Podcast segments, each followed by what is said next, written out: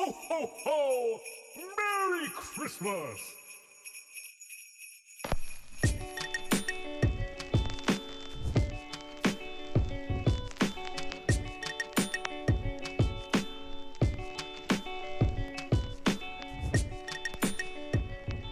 Hello, everyone, and welcome to the Malthouse Games Podcast, episode number 107. My name is Delton. I'll be your host today, and as usual, with me is my lovely wife and yellow player, Haley. and we are simply having a wonderful Christmas time. It is December here in the Malthouse Games household, which means Christmas time, holiday time for us. Uh, by the way, this is a podcast about board games, card games, role playing games, tabletop games, dice games, RPGs, things of that sort. And beer.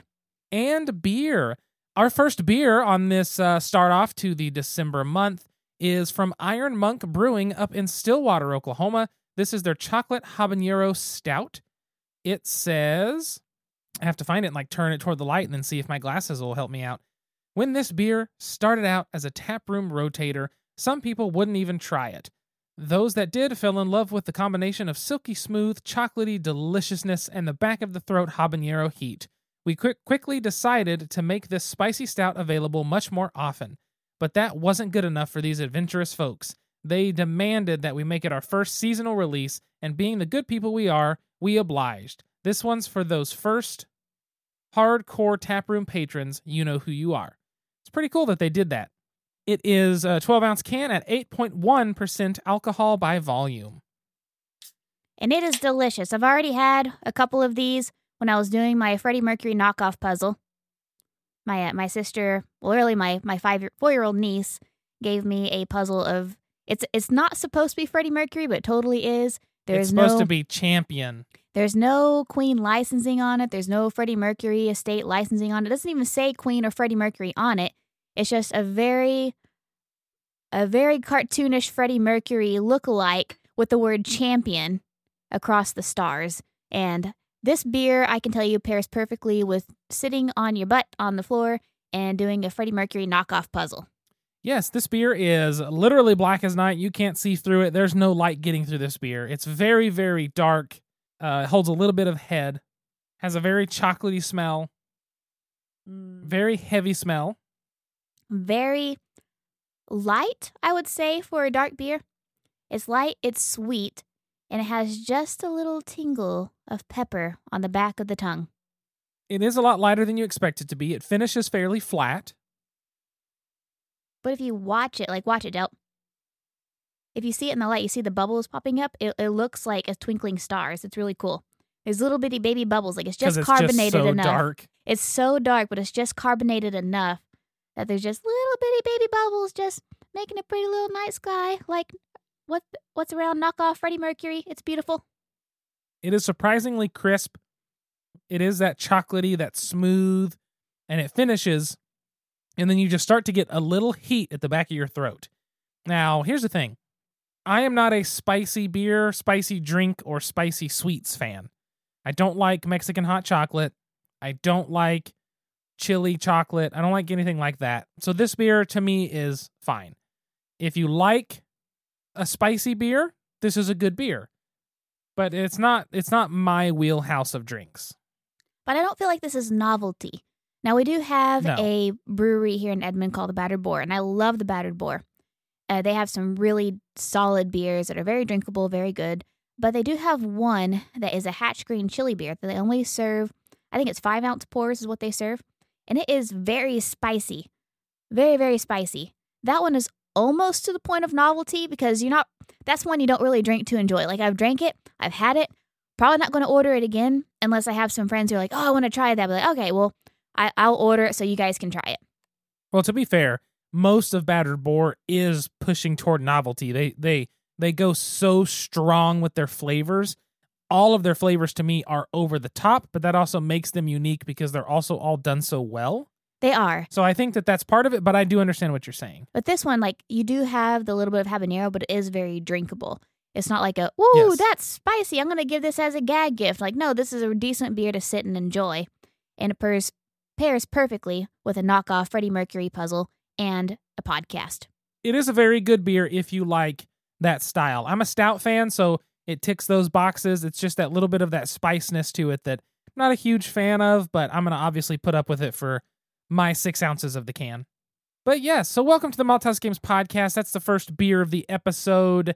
Uh, i- our last episode was the BGG one, I think. Yes, and it was right before it was right before my birthday. So I'm in a new decade, new me, y'all. Wait, are we 107 or are we? No, we are. We are 107. Episode 106 was BGG Con. I was like, wait, are we 108? Oh God, I can't keep up with our episode numbers at this point. Every time somebody asks me, I'm like, ah, I don't know. We're over 100, but we're less than 120. We're not to the teens. So yes, 107. Jeez, but yeah. So last episode was BGG, and since then we've played several games in the house. We got to go play with our friends John and Laney, which we talked about on the BGG episode, and we of course had Haley's birthday. yes, I turned 30, and Delton is the sweetest of the Deltons. Hello. First of all, he took me out to a wonderful breakfast at Red Cup. Second of all, he took me to a Christmas market. Third of all, he spent a very fruitless three hours trying to dress shop with me. It was definitely fruitless. So it turns out I am the shape of SpongeBob SquarePants, living in a Bratz girl world. Every dress store we went into, it doesn't matter if it was a junior section or an adult woman section, or if it was a boutique or a mall store. All of the dresses, if if I found one that fit me, because again, I am shaped like SpongeBob SquarePants, do with that information what you will in your imagination. But if I found a dress that fit me, all I had to do was shrug slightly, and you could probably see the bottom of my butt. So that was a no go, declined all the dresses. So got back home, put on a nice older dress, and Delty took me out to dinner on top of the Devon Tower. Yeah, down in Oklahoma City, we have the Devon Tower. It's an oil company, Devon Energy. They built the Devon Tower however many years ago now. It's the tallest building in Oklahoma. It goes up to 50 floors. It sticks out like a giant middle finger in Oklahoma because it is the tallest. Yeah. There's a few like tall buildings, but then you have the Devon Tower. It's just like, look at me. It towers over everything else. And uh, at the top, on the 49th and 50th floor, they have a restaurant called Vast. Uh, it's changed ownership several times throughout the years, but at its current state, it is, uh, as we found out, very good. And their vegan options are delicious. They're very accommodating, very good service, amazing view. Uh, you can go to our social media at Malthouse Games and see a picture I took of Haley and posted. You could see the, uh, I guess you could call it the skyline of Oklahoma City, but there's not much uh, height there. It's kind of just a big flat. Still cool though from the top of Vast. Uh, so yes, we got to go to a fancy dinner in a probably the fanciest place in Oklahoma City. Yes, and our server, so our server was very nice, very polite, very proper. Uh, you can tell that she was a, a professional at her job. Um, mad respect to all servers, but she, you could tell that this was her craft. But at one point, I asked her, "Say, hey, can I ask you a question?" She says, "Of course, ma'am." And she like puts her hands behind her back and like leans down toward me, and I said, "How many proposals do you guys get a year?" And I have never seen somebody eye roll with their entire face. It was ridiculous. Awesome. She was like, Oh, no, we get three or four a week. And then she pointed over to one of the male servers and she says, That guy over there, he's cursed. He's had two say no.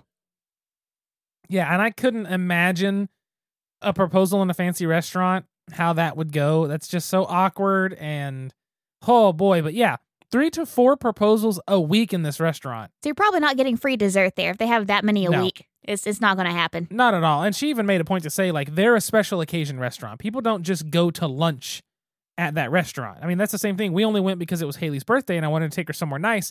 And they had vegan options that actually sounded good. It wasn't just, you know, a tomato and a can of beans on a plate. It was something good and they take the time and it's a scratch kitchen, so most anything can be made vegan or they could prep just kind of whatever with their ingredients. So it was nice, but yes, so they get a lot of those proposals, which is just that's crazy. Absolutely crazy. But Delton really treated me well for my birthday. He got me mushroom grow kit. Uh, he got me a Willie Nelson t shirt. Books. He got me cookbooks. He got me books. Like he did so much for me. So Delty, thank you so much for my 30th birthday. You're welcome. And uh, new decade, new me. Decade's been great so far. About six. Uh, I guess we're more. I guess we're like what, 12 days in at this point. 12 days of Christmas. It's great. Wait. 12 days my birthday of my 30s. Yep. But yeah, so since then, you know, we had my birthday. We got back to the old grind of working an actual full work week for the first time in three weeks. And like Delton said, last night we went to John and Laney's. Yeah, we got to play some fun games because we talked about playing with John at BGGCon when he sat with us and played Horrified American Monsters version. But we had planned a day from BGGCon. We said, hey, let's get together.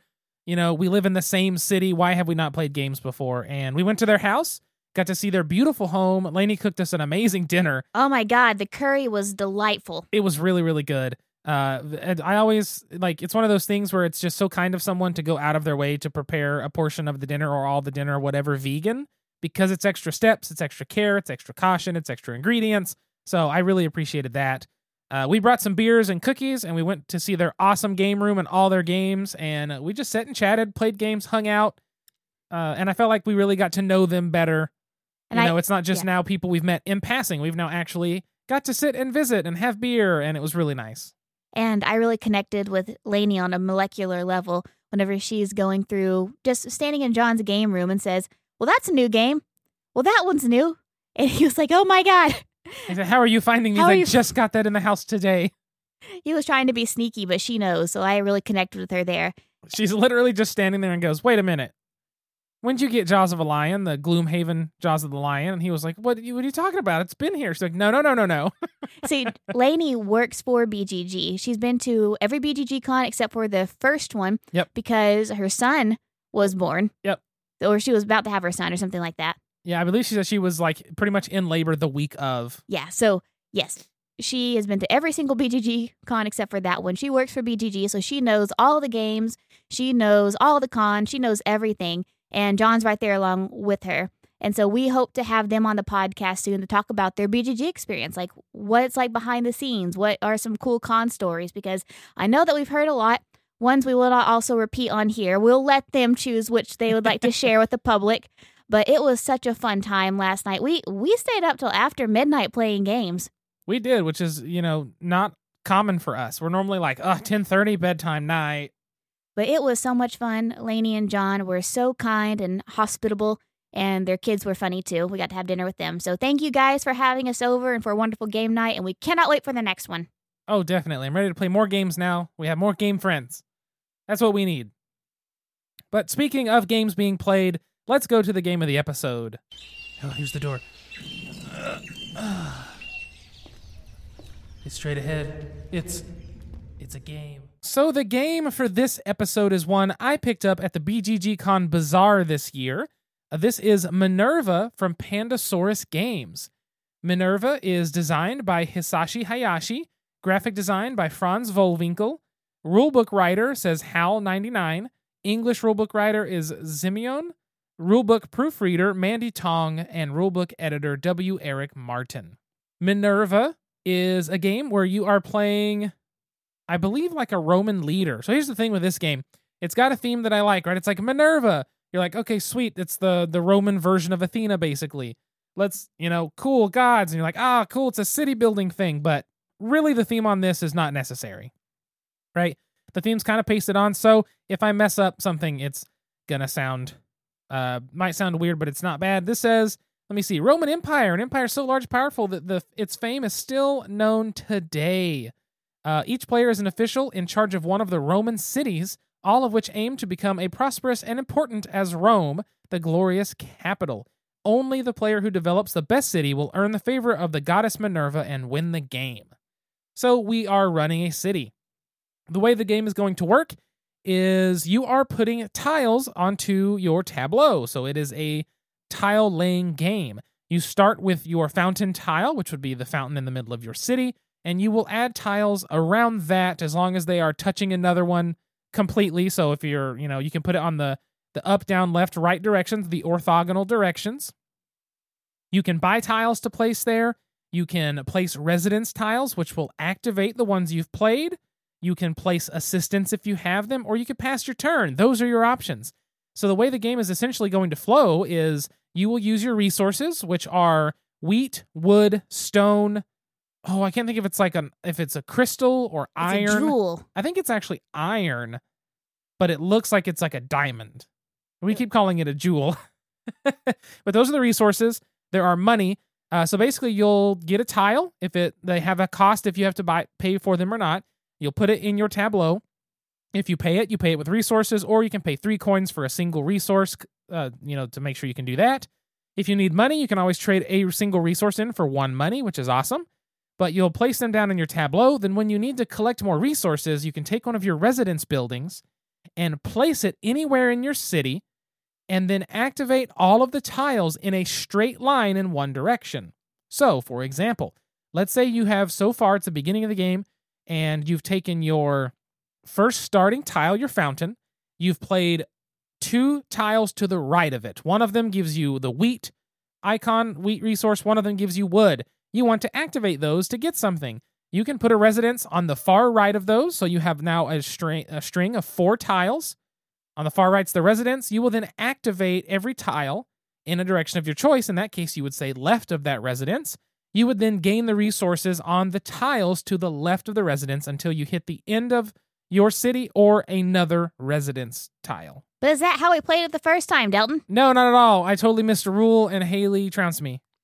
Well, here's the thing. In my defense, I asked twice if this is how the game was played, and he said yes, and so I milked the shit out of it. Well, uh, you did. I also kept looking for the rule and couldn't find it, couldn't find it, couldn't figure out what was going on. And So- then I finally found it toward the end of the game, and I was like, oh, okay.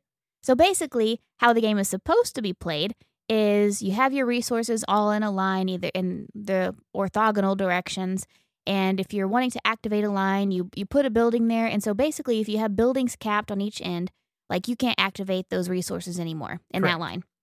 So, but we didn't really find that. We just saw that, okay, you can, whenever you activate a line, you just put another building on. Like we didn't see that if you were to activate a a line, that it stops at the next building. So I was just act. I made my row like It was a straight line. 22 tiles long. I put like a couple on top just to score some bonus points, but my row was ridiculous. And every single time I activated it, I just got all the resources. And I think the final score is what? One. It was like 108 to 36 or something. Yeah. So It I won. bad. I won by a long shot, and Delton was stacking his like you're probably supposed to. But I was trying to play more of the like toward the actual like the way that it wants you to score and you were going that way and I was like, okay, this isn't good, but I'm a boundary pusher, man. I guess so. It was legal as far as I knew but at we the time, fixed that rule for the play tonight. and I still won.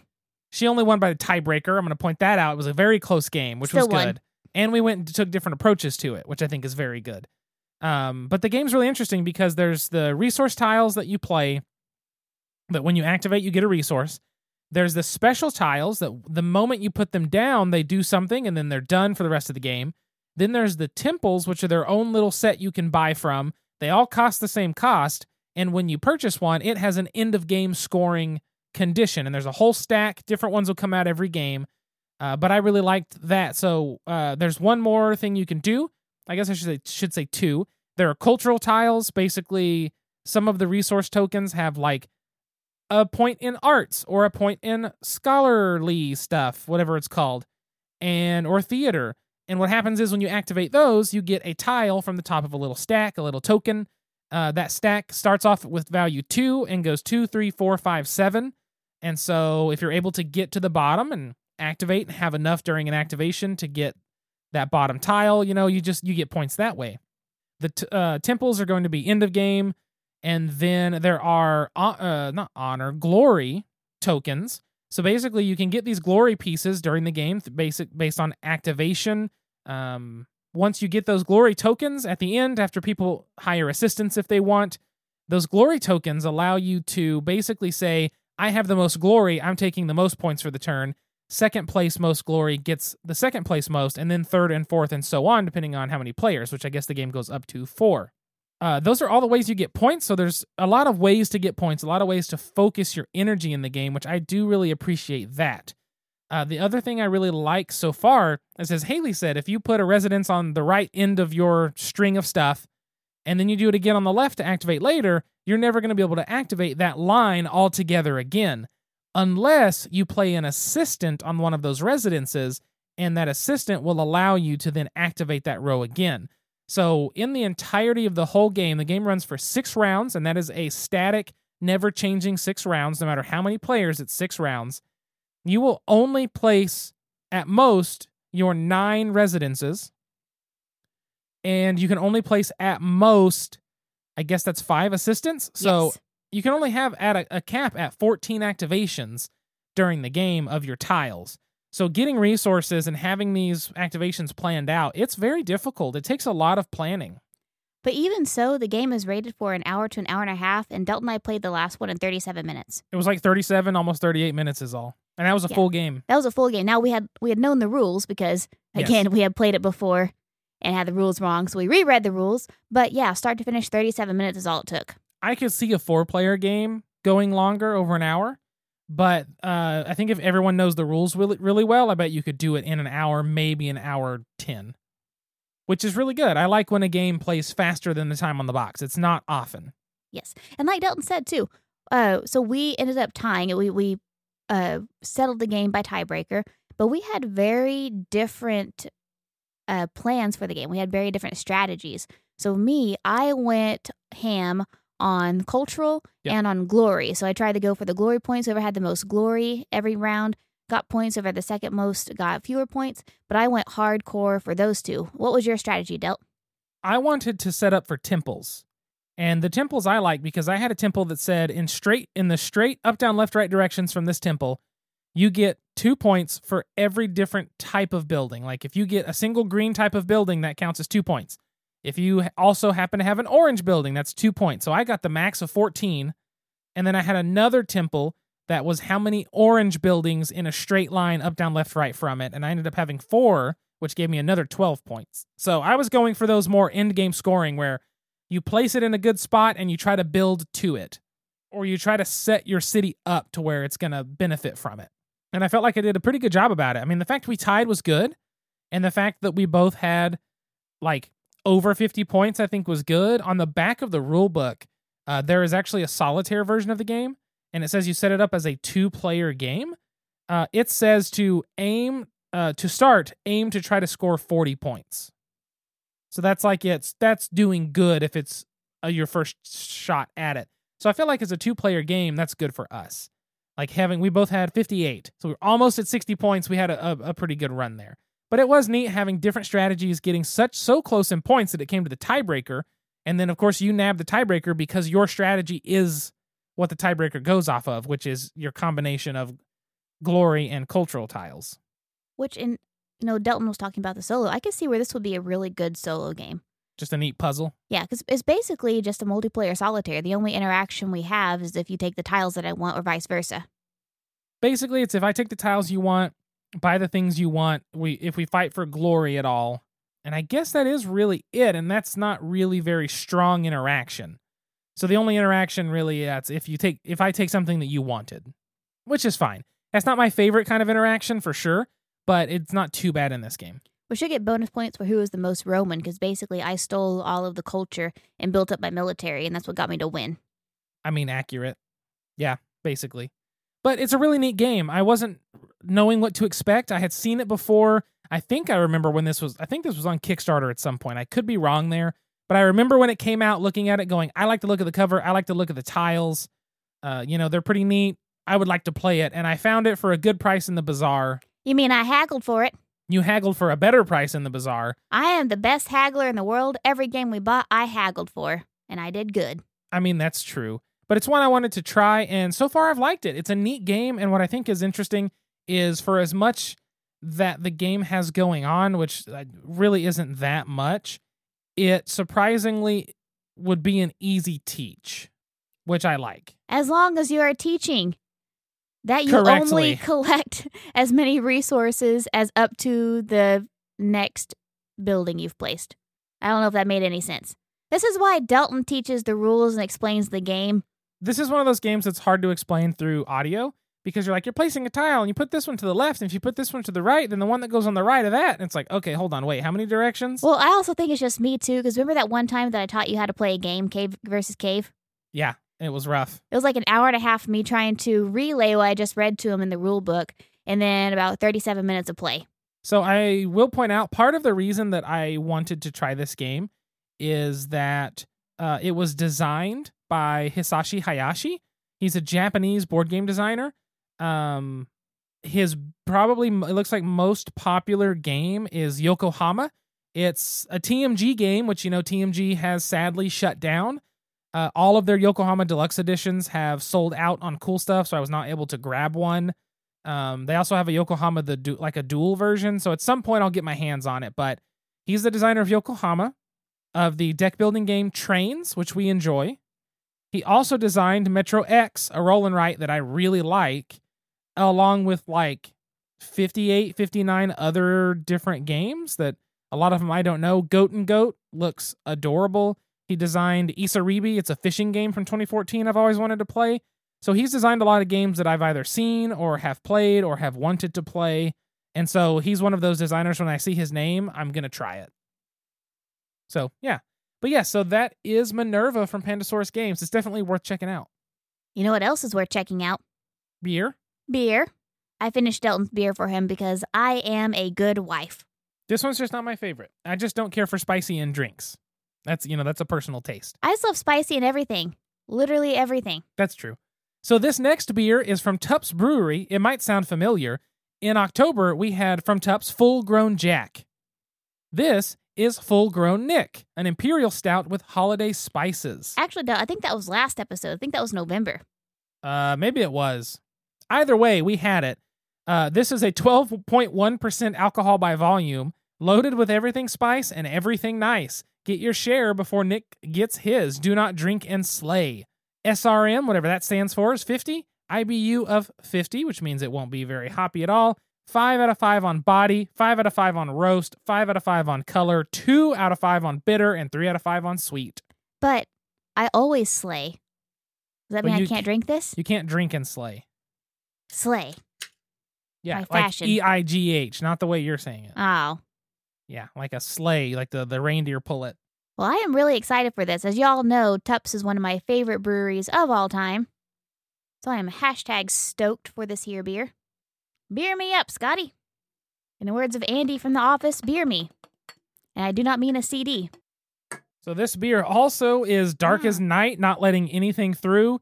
Uh, it holds a head much better than the last one. Oh my god, it smells like Christmas. It smells like I can. It feels like there's ginger, A lot of cinnamon. It smells like cinnamon for sure. it smells like my gingerbread cookies I just pulled out of the oven. It's got that sweet. So this is a very Christmassy smell. Ooh. By the way, I just made gingerbread cookies before this episode, and they are good. They are spicy. This is much more carbonation. It tastes like a gingerbread. This is a gingerbread cookie as beer. Wow, that is the most gingerbread cookie beer I've ever had. That is delicious. It's not overly sweet, surprisingly, but it is sweeter than I expected. Well, it's kind of like what you want in a gingerbread. You know, gingerbread. So I just made gingerbread, so I know this. Yep. There's only half a cup of sugar in my gingerbread recipe. There's a half a cup of molasses, so you have sweetness from that too. But you have a whole bunch of spices.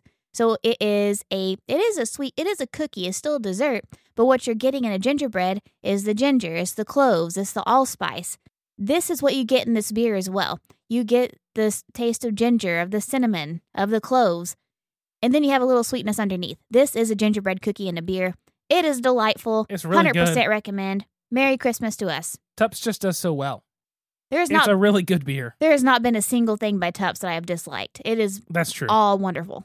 That's a really good beer. But yes, that is a full grown Nick from Tupps Brewery out of Texas. Uh, try to find that if you enjoy a gingerbread beer. With that being said, let's move to the topic. Hey, what can I get you? I'd like a topic. Any special way? Make it a top shelf topic. Coming up. Enjoy. So, as we stated in the game part of the episode, uh, we were playing Minerva incorrectly the first time we played it. Very, very incorrectly. And partway through that incorrect play, Haley made a comment saying that that either we've got something wrong or this game is broken. I think is what you put. Like some way, basically that, yes. right? Yeah. Uh, that's a that's a what's the term where you take somebody's stuff and you shorten it and kind of paraphrase. That was like a paraphrasing of your comment. So the topic today we wanted, uh, I wanted to call it gaming confidence. This is Haley's idea for a topic, so Haley, I want you to take the lead. So basically, you know, at what point as a gamer do you have the confidence to say, this is a game that I don't like because I don't like it versus this is a bad game? So I, I told when I was pitching this idea to Delton, I mean, it's not like this is a newsroom and he's the editor, but still, I was pitching this to him as a possible topic, and we've we've discussed it with John and Lainey too, and I'll bring up some of their points as well. But you know, for me, whenever Delton brought me into the hobby, you know, I was 20 years old, and of course, 20 year olds know everything, right? 100%. 100%. And so, you know, looking back at 20 year old Haley, I was smart and I knew it, and I was confident in my abilities, and I had played a crap ton of Monopoly in my day and apples to apples. I was a gamer, by God. And not that those aren't gamer games. Like, they, you can be a gamer and like those games, but that was really all that I knew in gaming. And so, Delton sat me down and taught me, I think it was uh, Mansions of Madness. And at first, I didn't like it. I did not like the game. It was a bad game. And I didn't tell this to Delton. No, one, because we just started dating. I didn't want to hurt his feelings. But two, I wanted to seem smart. And like looking back, so there's this uh, concept in psychology called the frustration aggression hypothesis. So basically, whenever you get frustrated with something, it makes your defenses go up. You get maybe get angry, maybe get irritated, but it also makes your self esteem drop. It makes it go hella down. So again, you get frustrated, aggression goes up or irritability, and your self esteem goes down. And looking back, I can definitely see that happening. Like he sat down to teach me this game. It was completely outside of my wheelhouse. And initially, whenever I started to realize I, I don't get it, or this is more than you know what I've taken on before in a board game, then that's exactly what happened. And and immediately I I didn't like the game. And so, you know, looking back, I can see, you know, that was just me getting angry. That was me having low self esteem and projecting it onto the game that I didn't like. It was a bad game. It was a bad game. I didn't want to play it anymore. Um, and now, you know, I'd I'd play it. But you know, the more that I am playing games, I think, you know, one, I overcame that initial I don't understand this. Like now if I sit down and play a game or really anything and I don't get it at first, I'm like, I don't get it. Explain again. I feel like I have, ironically, the confidence that's high enough to say, I don't get this. I feel dumb. Help me. Um, but two, you know, I feel like I've been in the hobby long enough and I played freaking probably 800 to 1,000 games by this point. I feel like I've played enough games to be able to say objectively whether a game is bad or not. And so, what we I kind of wanted to talk about today was, you know, one, how do you build that confidence, and two, how do you use that confidence as well? Because when we were talking to um, John and Lainey last night, John had a good point where he said, you know, when it comes to being able to, you know, say if a game is bad or not, you have to have the experience to back it up. Like you can't just say I don't like it and that uh, it's bad. You have to have a reason why don't you like it. Was it what mechanic was it? What theme was it? So on and so forth. And so I thought I'd open the floor for Delty to kind of talk about your experience, then we can talk about, you know, what that might look like for somebody. It's a tough space to be because I do agree that you you have to have that experience to be able to uh, officially and objectively call a game bad and understand when it is or not. Um, and I do think it takes a, a level of confidence within yourself of your own abilities. Because there are a lot of times with me playing games that there's just games I do not get. Still to this day, a lot of them end up being trick taking games. Uh, there or a game with some rule. Like sometimes certain games just do not click with me. There's one in particular uh, that I always think about, which is we've talked about before on the podcast in the past, but Alan has his game Dragon's Head. I still don't understand. I don't know why you want to make certain decisions in that game. I understand how trick taking games work now, which I still I, I don't know why they work, why they do. I just get it. Um, but I, I that game, I don't know why decisions are made. I don't know the benefit. I don't know the bad part, and none of it is clicking. And I felt like every time we've played it, everyone around me understands. It just doesn't make sense. That's something that just doesn't click with me. It's not that the game is bad because we all have fun playing it but it's just that I don't understand. So I can't objectively say his game is bad because it's not. I think that I can I can notice this is good. I'm just not getting it, right? I have enough confidence in my own ability and my lack of ability that I know when my brain is just not cooperating. But then I also know when a game just isn't very fun. which I feel like, you know, I don't want to just crap on games. And I'm trying to think of any games I know of off top of my head that I'm just like, this game is objectively bad. And I can't really think of any, but that's possibly because I play them once. If something like that is obvious, we just don't play it again. Probably like Siberia. That Outpost Siberia game from IDW or whatever. Yeah, that wasn't great at all. I feel bad. I it was five bucks on the clearance table at uh, Barnes and Noble, and there's probably a reason there was like eight copies there. Want want, but uh, I do agree with that. And like you said with John and Laney's points, they were talking about you know sometimes it's just the group you're playing with. It's not that the game is necessarily a bad game, but sometimes for your group it is. Maybe it makes like for a bad experience. Exactly, and you don't want a bad experience with certain people, and sometimes it's better just with other another group. And so, like, I, I think for my own confidence, so my like a, a graph of my confidence, if the you know y axis as it rises, then you know that's more confidence in saying a game is bad. It's like the letter M.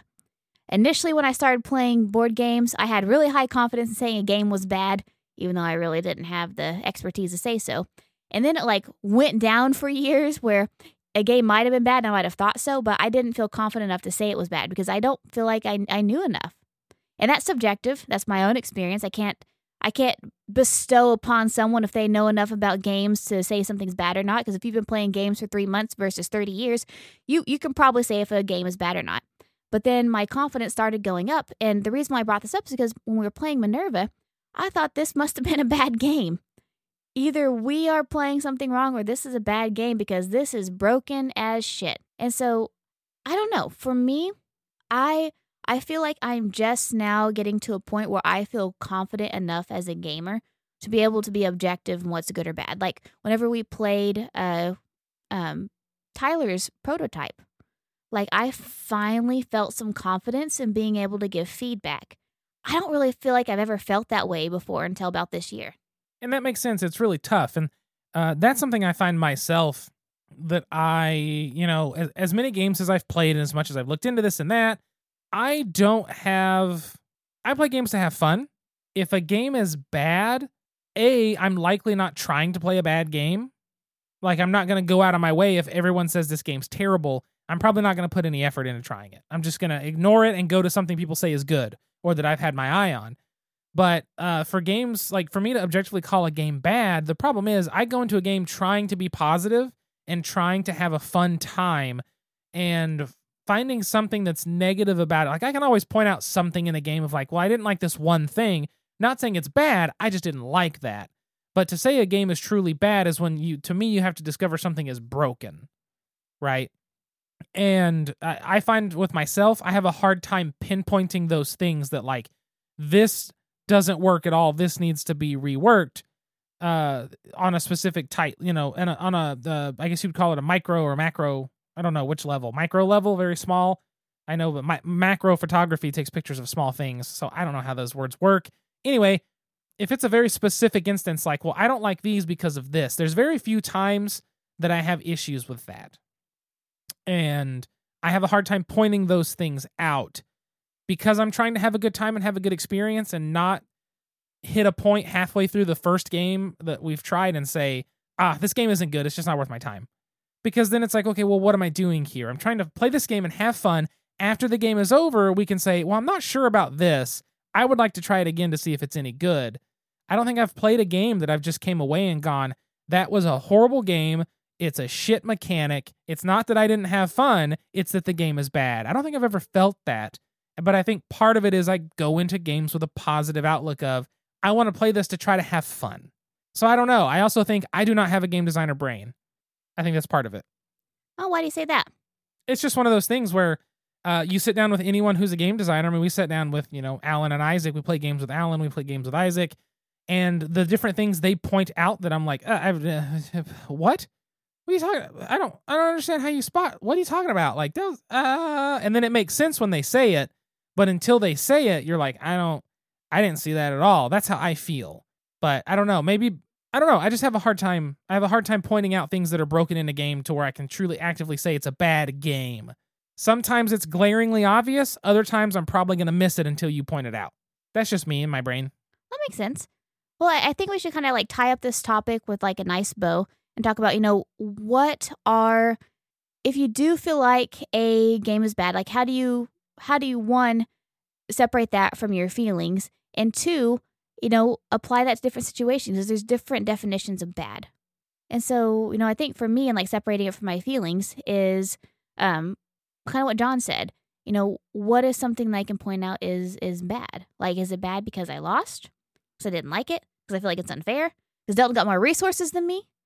Or is it bad because, you know, one mechanic seems broken, it's broken for everybody in a way? What about for you?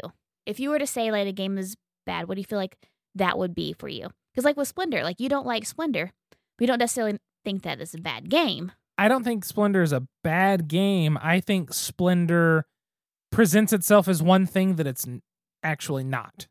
I think that's my problem with it. So I don't think that it's the the game. I guess I could use Splendor as the example. Splendor's not a bad game. The way the game functions and plays is not bad. To me, the thing that ruins Splendor is that it's a game that you don't play the way it presents itself and you will win. If you try to get the royals at the top of the board, you're never going to win that game against someone who knows to just buy cards with point values. That's it. I've never seen a person who's gone for the royals win. And I've probably played it four or five times, maybe six times. And I know that that's a very small number.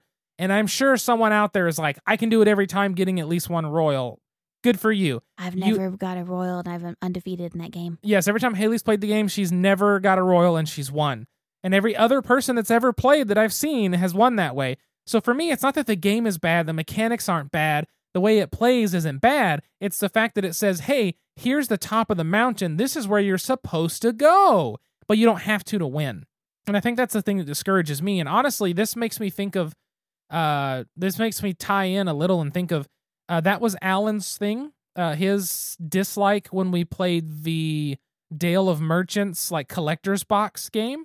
We weren't able to play the actual core set, but his thing that he didn't like was the game had all the cards in the sets had different abilities on them. He never once used a single ability and was still able to keep up and contend with everyone else. So the game presented itself as look at all these abilities you can do and all this interaction and all this stuff, but in the end that didn't matter. We were all one turn away from winning when you won.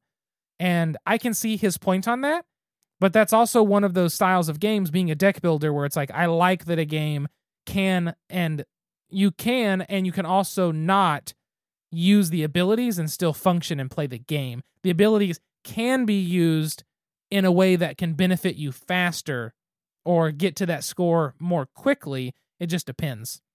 So I feel like my view of Splendor is kind of like Alan's view on Dale of Merchants, where it's like it presents itself as this, but it's not necessarily that that's the case, and that's why I dislike it. However, I enjoy Dale of Merchants, where I don't enjoy Splendor. I think that's a perfect segue into the second half.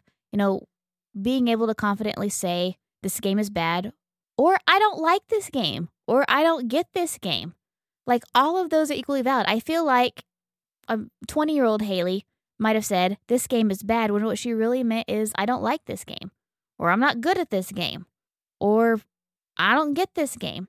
And I feel like all of those are equally valid. But, you know, whenever we, we talk about criticizing games or being open to try games, I feel like that's something that we need to, me, I need to, and had to learn how to, and probably still learning how to, how to say, I don't like this game rather than it's a bad game, or I don't get this game rather than it's a bad game. And normalizing that that's okay too. You don't have to like every game. You don't have to get every game either. It's like Delton says, it doesn't get trick taking games, and that's okay. There are games that I just do not understand, like Dominant Species.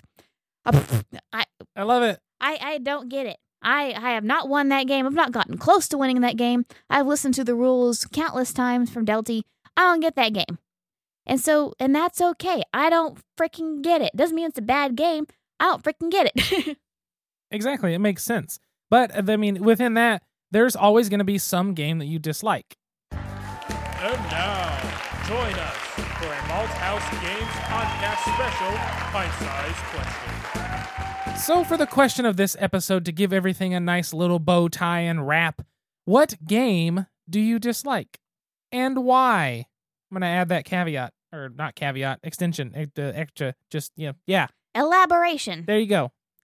I dislike level 99's Millennium Blades. Aw, I tried And there are very few games that we're like partway through and I'm like, I don't want to play anymore. I can't do this. But Millennium Blade was one. Like we got to like the end of a round or something. We had cracked the metaphorical packs or whatever they're supposed to represent. I looked at Delton and I said, I am not having fun. I do not like this game. Now, that game, I know it's popular. I know people love it. I know that Delton was at a mad dash to get it at Gen Con 2018 or whenever it was we went. 2017. 2017. Oh my God.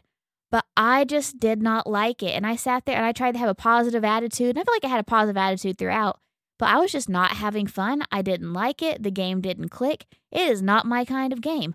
Doesn't mean it's a bad game. I don't like the game. And that's completely fair. What about you, Delty Poo? I mean, I always talk about Splendor being the game I dislike the most.